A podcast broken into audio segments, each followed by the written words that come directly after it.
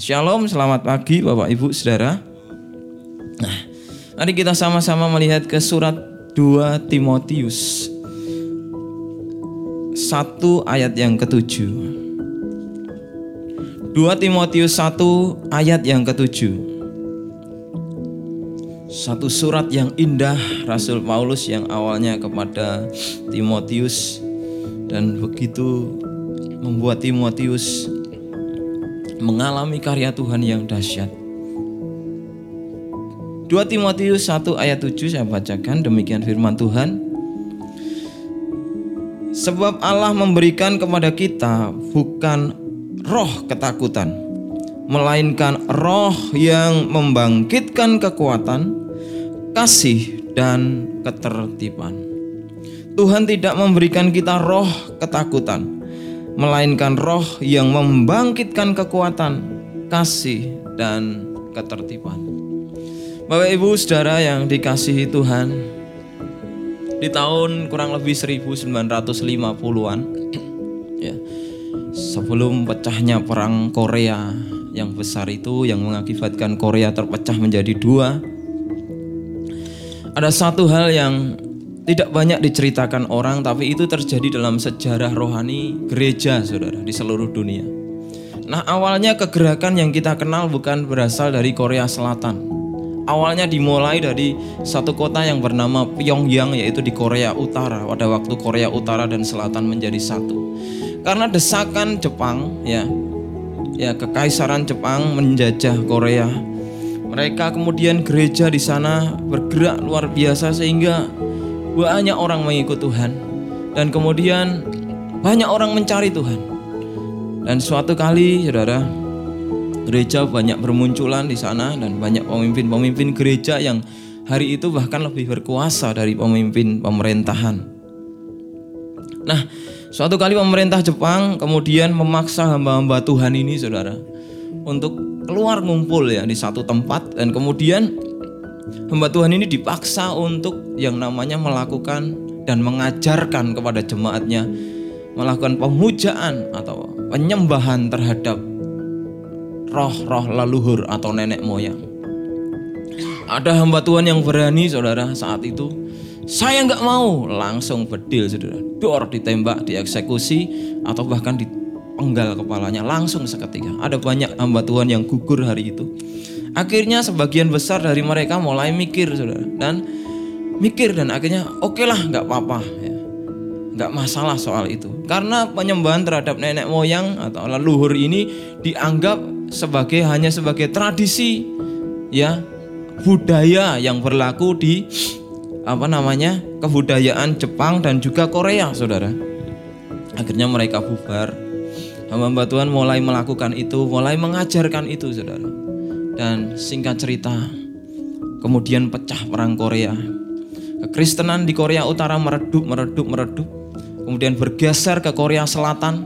Dan hari ini kita melihat Korea Utara dikuasai komunis. Bahkan kekristenan sulit masuk saudara di sana. Sekalipun saya percaya ada banyak yang sudah bertobat dan percaya. Tetapi inilah pergeseran yang terjadi dari satu kerohanian yang ketika orang dipaksa untuk melakukan penyembahan yang kemudian tidak lagi kepada Tuhan secara murni, saudara.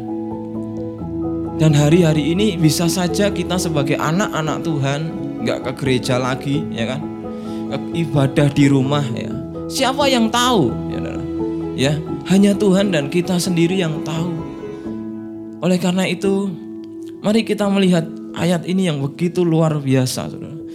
Karena apa yang mendesak orang hari-hari ini adalah ketakutan. Nah, kekasih Tuhan, ketakutan yang saya katakan tadi hamba-hamba Tuhan tadi akhirnya nurani yang dipimpin Roh Kudus seharusnya mereka tetap berani murni, tetapi tidak berani bayar harga.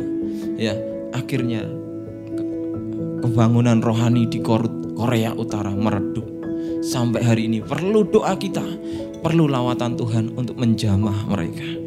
Nah, ketakutan itu bukan dari Tuhan, saudara. Namun orang bisa saya tanya ya, kamu takut gak ngadapi ini? Gak takut mak. Oke, sekarang coba kamu mengampuni orang yang kamu membuat yang membuat hatimu luka. Berani hari ini? Yang gak berani. Ketakutan itu didasarkan apa, saudara?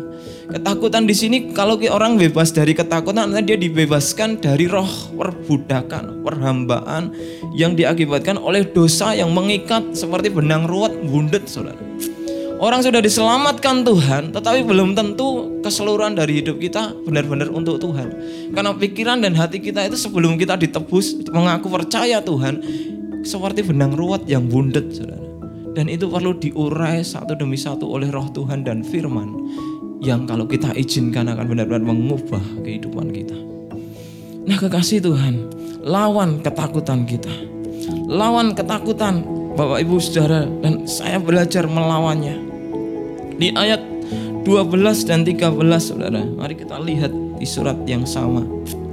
Itulah sebabnya aku menderita semuanya ini tetapi aku tidak malu karena aku tahu kepada siapa aku percaya dan aku yakin bahwa Dia berkuasa memeliharakan apa yang telah dipercayakannya kepadaku hingga pada hari Tuhan.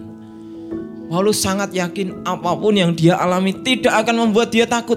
Karena apa? Apa pun yang terjadi, baik, buruk, jelek, gelora, apa yang namanya badai, tantangan, kesulitan ataupun zona nyaman, semua adalah bagian dari pemelihara Tuhan yang sempurna. Dan itu yang harus kita pandang. Tuhan melakukannya dengan sempurna dan semua dirancang Tuhan baik. Maka semuanya itu baik apa pun keadaan kita. Nah, ketakutan adalah saudara saya gambarkan dalam deskripsi saya adalah realita-realita atau kenyataan-kenyataan dalam diri kita yang tidak pernah terlaksana, tidak pernah terjadi. Dan itu membangun mentalitas kita dan sering kali itu atau sering kali kita mencari pembenaran dari apa yang terjadi itu. Contoh, misalnya kita meminta mujizat dan hari ini belum terjadi dalam hidup kita. Kita berdoa belum terjadi. Kemudian ada orang berkata begini-begini yang tidak sesuai firman Tuhan loh, Saudara. Kemudian kita melakukan sebuah adjustment penyesuaian dengan pembenaran-pembenaran sehingga kita merasa oh ya udah memang itu yang harus saya alami. Kalau itu dari Tuhan ya itu harus kita lakukan saudara. Seperti Ayub ya. Ayub itu memang dari Tuhan penderitaannya. Bukan karena dia buat dosa dan salah. Dia lakukan yang baik tapi Tuhan izinkan ya. Maka dia terima. Kalau itu kita izinkan saudara. Tapi kalau bukan itu saudara. Itu bisa membentuk roh ketakutan itu. Makanya orang tadi saya katakan ada yang ditantang untuk ber, uh, apa tadi mengampuni, mencoba hal-hal baru yang Tuhan sediakan. Tidak berani, saudara, karena ada ketakutan yang menghalangi. Orang bisa gampang berkata, "Aku tidak takut." Ada Tuhan, ya, amin, saudara. Tetapi realitasnya ada banyak orang yang terkungkung dengan ketakutan ini, dan saya pun pernah mengalaminya. Dan maka kita harus melawan ketakutan itu sehingga ketakutan itu berlalu. Karena bukan kekuatan kita, tapi karena anugerah Kristus. Semua yang kita lakukan karena iman, Saudara. Yang bagaimana, Saudara? Kita melawan ketakutan itu atau bagaimana kita melenyapkan ketakutan, ya. Itu dari dalam hidup kita. Karena Tuhan ingin roh ketakutan itu lenyap dari kehidupan orang-orang percaya.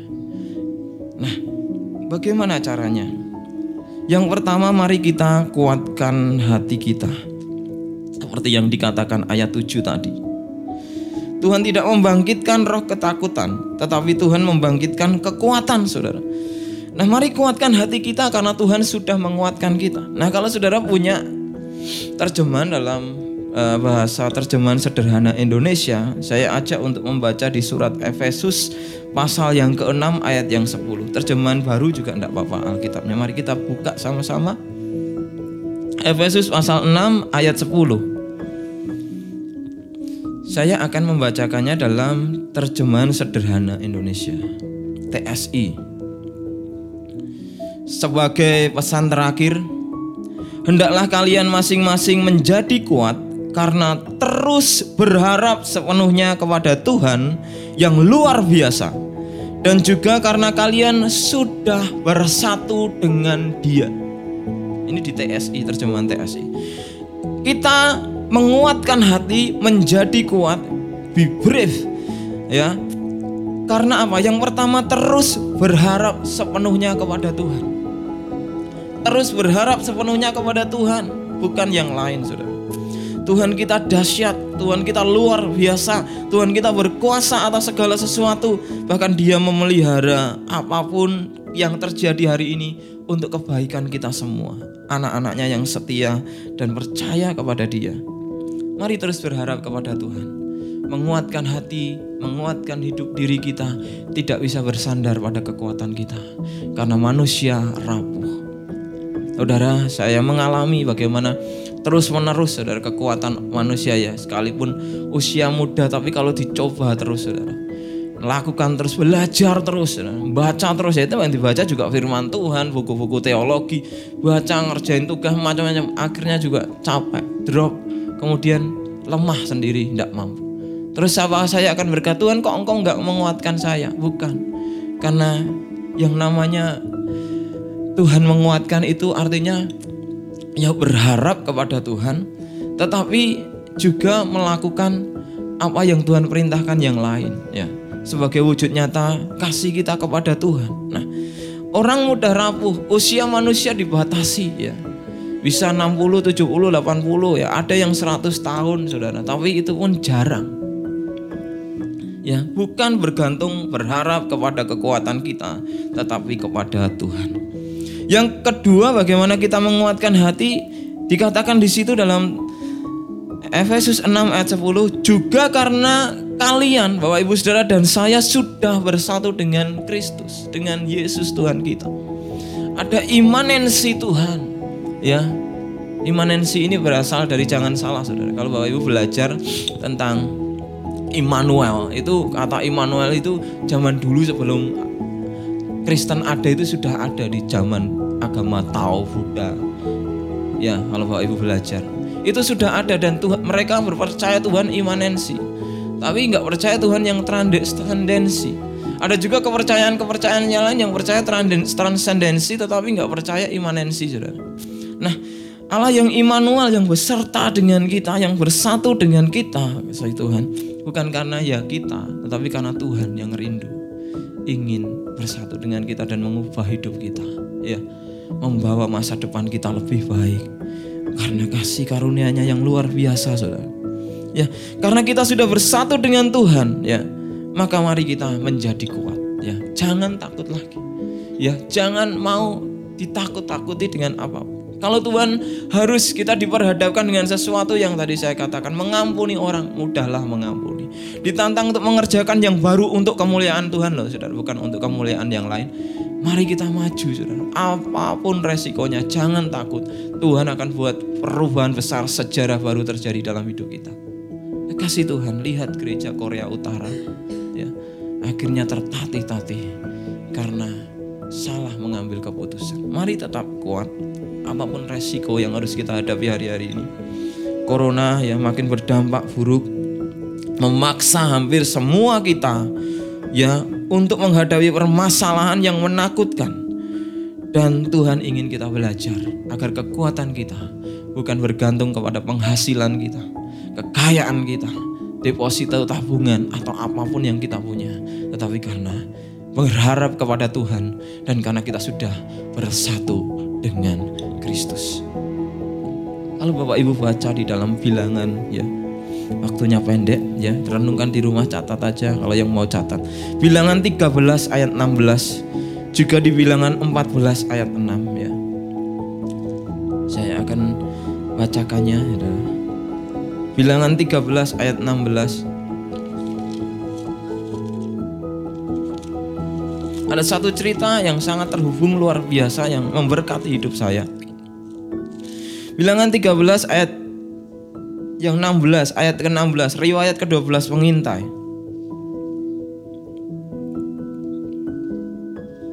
Ya, saya bacakan. Itulah nama orang-orang yang disuruh Musa untuk mengintai negeri itu. Dan Musa menamai Hosea bin Nun itu Yosua. Jadi nama Yosua awalnya adalah Hosea, anak dari Nun atau Binun dari suku Efraim. Tapi sejak dia diutus Musa untuk mengintai tanah Kanaan bersama 11 orang yang lain, Tuhan mengganti nama Hosea ya melalui Musa. Namamu sekarang Yosua. Ya, nama Hosea artinya adalah penyelamat atau menyelamatkan. Pribadi yang mampu menyelamatkan atau sang penyelamat. Ditambahi kata Yo dan plus Hosea atau Yehova dari kata Yehova dan Hosea artinya adalah ada Yehova yang menjadi penyelamatmu. Musa ingin menyadarkan Yosua bahwa bukan kamu yang menyelamatkan. Sekalipun banyak orang diberkati oleh hidupmu, banyak orang tertolong oleh kamu, tetapi bukan karena kamu, tetapi karena Yehova, karena Yesus Tuhan. Nah luar biasa sekali Akibatnya di pasal 14 saudara ayat yang ke-6 Ketika 10 orang itu ya meratap ya mereka menghina yang namanya kuasa Tuhan saudara. Dengan cara apa? Mereka takut dan kemudian mereka berkata, kita tidak akan pernah bisa mengalahkan orang Kanaan karena mereka raksasa dan kita belalang. Demikian juga mereka terhadap kita. Kita nggak akan pergi karena apa? Kita pasti kalah, kita pasti bunuh diri. Ketakutan akan merenggut harapan. Tetapi Yosua bangkit. Memang sebelumnya Kaleb, Kaleb dengan kepercayaan dirinya bangkit. Tetapi dikatakan 14 ayat yang ke-6 ya di mana ketika Musa dan Harun sujud Kemudian tetapi Yosua bin Nun dan Kaleb bin Yefune yang termasuk orang orang yang telah mengintai negeri itu mengoyakkan pakaiannya dan berkata kepada segenap umat Israel, negeri yang kami lalui untuk diintai itu adalah luar biasa baiknya.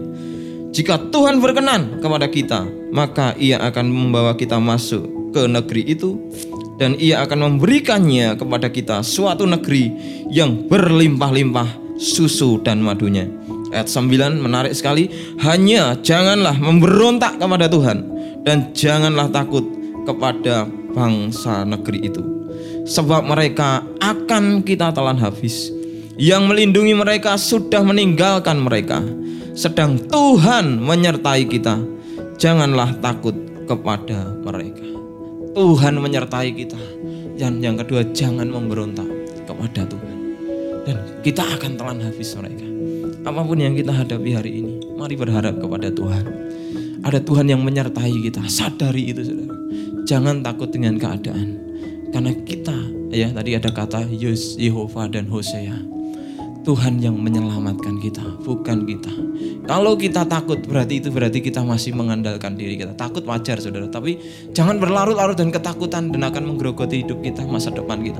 Tetapi orang yang terus dalam ketakutan itu ya tidak yakin betul bahwa Tuhan menyertai hidupnya. Apa pun yang terjadi, Tuhan menyertai kita. Amin. Kalaupun hari ini kita harus berjuang bleeding-bleeding dan kita dengar mungkin ada hamba Tuhan yang meninggal.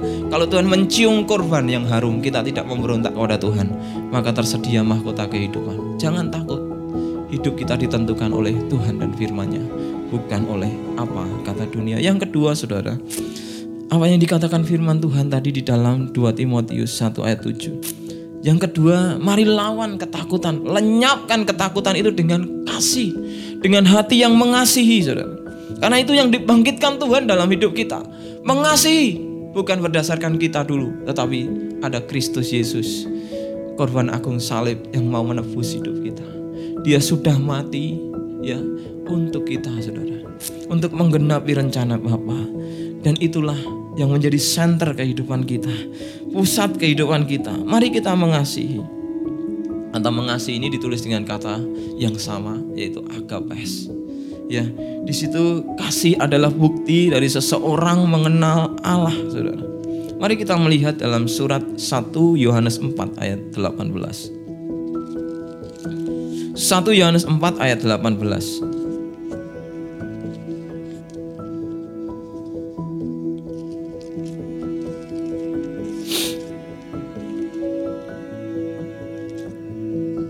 1 Yohanes 4 ayat 18. Di dalam kasih tidak ada ketakutan.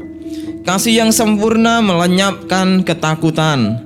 Sebab ketakutan mengandung hukuman dan barang siapa takut ia tidak sempurna di dalam kasih. Ketakutan dimunculkan dari hati yang tidak mengasihi. ya dimunculkan dari hati yang masih menghamba terhadap dosa. Boleh kita berkata Tuhan aku percaya harus saudara. Tetapi mari kita juga belajar mempraktekkan bahwa penghambaan kita bukan kepada masa lalu kita, kepada dosa, tetapi kepada Tuhan Yesus Kristus sepenuhnya. Bisa orang atau kita berkata aku percaya, tetapi kita masih menghamba terhadap dosa. Tuhan mau kita menghamba, percaya, berkata, tetapi juga menghamba kepada Tuhan Yesus. Nah, kekasih Tuhan, inilah kasih itu. Kasih yang melenyapkan ketakutan. Kasih adalah bukti seorang mengenal Allah, sebab Allah adalah kasih, yaitu yang telah mengutus Sang Putra untuk menebus dosa manusia. Nah, kekasih Tuhan, hampir semua negara di seluruh dunia pernah disentuh oleh kasih Tuhan. Ya, Eropa pernah, ya, Asia pernah, bahkan Timur Tengah pernah, ya. Negara-negara yang hari ini anti terhadap kekristenan pasti pernah mendengar berita Injil. Karena pemberitaan Injil sudah sampai ke tempat-tempat yang sampai dikatakan ujung bumi bahkan di negara kita. Pertanyaannya saudara, kenapa Eropa banyak yang meninggalkan Tuhan? Kenapa negara-negara maju, daerah-daerah maju meninggalkan Tuhan? Mereka disentuh kasih Allah tetapi mereka melupakan pribadi Allahnya yang membawa kasih itu, yang memulai kasih itu, yang menjadi sumber kasih itu, mereka lupakan. Ya, saudara, hari-hari ini ya, kekuatan nilai moral itu begitu tinggi tatanan moralitas, hak asasi manusia, kepedulian, mengasihi, kebaikan, itu nilainya jauh lebih tinggi daripada pada zaman sebelumnya, di zaman-zaman dulu. Bahkan di zaman orang-orang di Alkitab ini termasuk zaman gereja mula-mula, Saudara. Sekarang moralitas lebih baik diatur dengan undang-undang, diperketat orang yang gini harus diginiin, orang yang melanggar ini dihukum, orang yang bahkan HAM saja Saudara bisa kita permasalahkan ya. Orang mengatai kita ya, menyemarkan nama baik kita, ya bisa kita tuntut sudah. Sudah sangat itu bukti kepedulian kasih saudara. Mereka karena apa? Karena negara-negara ini yang membuat kayak ini pernah disentuh kasih Yesus. Tetapi ada saudara banyak ya yang meninggalkan pribadi yang memberikan kasih itu. Dan kita harus terus berdoa buat Eropa, buat Amerika, buat bangsa-bangsa yang sudah meninggalkan Tuhan termasuk bangsa kita kita doakan agar mereka mengenal pribadi sumber kasih itu. Mereka diselamatkan tetapi juga diubah dalam hidup yang mengasihi. Kasih Tuhan, hari-hari ini Tuhan ingin melanjutkan karyanya dalam hidup kita. Kasih bukan hanya sekedar ya yang namanya konsep atau teori, tapi kasih itu adalah tindakan, Saudara. Ya, kasih adalah penyembahan wujud penyembahan kita kepada pribadi yang mengasihi. Mari kita juga belajar untuk memaksa melakukan tindakan-tindakan kasih. Karena untuk mengasihi caranya juga kita juga kadang dipaksa. Ya, kalau dulu sering saya berkata begini, wah nggak ada dorongan hati, saya ya nggak akan memberi, ya kan? Nggak ada dorongan kok, itu, ya. Seringkali kan kita berdoa, ya, yang didorong, yang digerakkan Roh Kudus. Benar, saudara, itu benar. Tetapi untuk mengasihi didorong atau enggak didorong. Itu firman Tuhan. Amin. Maka kita harus melatihnya, Saudara. Memang harus didorong Roh Kudus untuk hal-hal tertentu, Saudara. Tetapi kalau itu adalah sesuatu yang menunjukkan itu kasih, Saudara, seperti firman Tuhan, maka juga kita harus belajar mempraktekannya. Seorang anak kecil tidak akan terbiasa untuk mengasihi, ya. Ya, karena dia tidak tahu dan harus dipaksa melatih dirinya untuk mengasihi. Tindakan kasih akan memaksa kita, membiasakan kita hidup untuk mengasihi. Murid-murid Tuhan selalu diajar untuk mempraktekkan kasih. Kumpulkan orang banyak itu, kamu beri makan. Hah? Mereka mulai macam-macam pikirannya. Mana mungkin bisa, tetapi Tuhan kemudian buat mujizat. Ya, tujuannya untuk apa? Mengasihi. Kadang Tuhan akan memaksa di waktu-waktu yang sulit hari-hari ini gereja kita menyerukan untuk mempedulikan yang lain. Di tengah-tengah ya keuangan mungkin kita semua makin menurun, pendapatan menurun, bahkan ada yang dirumahkan di PHK. Ini satu tantangan tersendiri, saudara. Maka ya apa pun kondisinya kita relevan dengan diri kita masing-masing. Tapi yang penting yang terutama firman Tuhan mengatakan mari mempraktekkan kasih itu juga di saat-saat yang sulit. Karena kasih akhirnya ya akan membuat kita menjadi terbiasa ya mengasihi. Tindakan kasih membuat kita terbiasa untuk mengasihi seperti Tuhan. Tuhan itu adalah kasih, bukan hanya terbiasa, tapi Dia itu ya kasih itu sendiri. Apa saja yang Dia lakukan adalah kasih. Ya. Sekalipun kadang tidak dimengerti oleh manusia, tapi yang dilakukan Tuhan adalah kasih. Maka mari kita pusat kepada Kristus yang mengasihi, sehingga makin hari hidup kita dipenuhi dengan kasih Allah dan kita hidup di dalam kasih. Kalau kita mengasihi, saudara, ditantang apa pun akan kita beri termasuk nyawa jiwa raga kita. Dan Tuhan itu yang dimau Tuhan dalam hidup kita. Mari kita belajar pelan-pelan sehingga kasih Allah menguasai hidup kita. tetap ya panduan lewat instruksi gereja, lewat firman Tuhan, Roh Kudus sendiri yang berbicara dalam hidup kita. Lewat Bapak Gembala, mari kita belajar untuk memahaminya. Jangan merespon negatif, memahaminya dari sudut pandang belajar mengasihi Tuhan ini Saudara. Maka kita pasti akan terima berkat Tuhan yang luar biasa. Yang terakhir adalah Tuhan ingin kita menguasai diri. Di sini kata menguasai diri biasanya digunakan dengan menggunakan kata egar kartia. Tetapi di sini di ayat ini menggunakan kata soprenosmo, sopren, soprenosmo yang berarti adalah berpikiran sehat, Saudara. Menguasai diri di sini artinya berpikiran sehat. Ya. Tuhan ingin kita menguasai diri ya. Berpikiran sehat, punya akal yang sehat ya. Waras, Saudara. Ada orang bilang Nah, itu orang gila ya nggak waras saudara. Ya kok malah nggak kena covid 19 ya? Kenapa? Ya karena gila. Tapi ternyata orang gila mempraktekkan ya yang namanya distancing sosial tanpa dia sadari. Ya. tapi ya juga saudara ya kebiasaan-kebiasaan mereka ya kebiasaan yang buruk saudara. Nah kekasih Tuhan apa yang dimaksud dengan kata ini saudara mari kita memiliki pikiran yang sehat ya untuk mengubah pola hidup yang sehat, pola pikir yang sehat, pola rasio pemikiran-pemikiran menjadi lebih sehat. Ya, pola-pola kewarasan ya.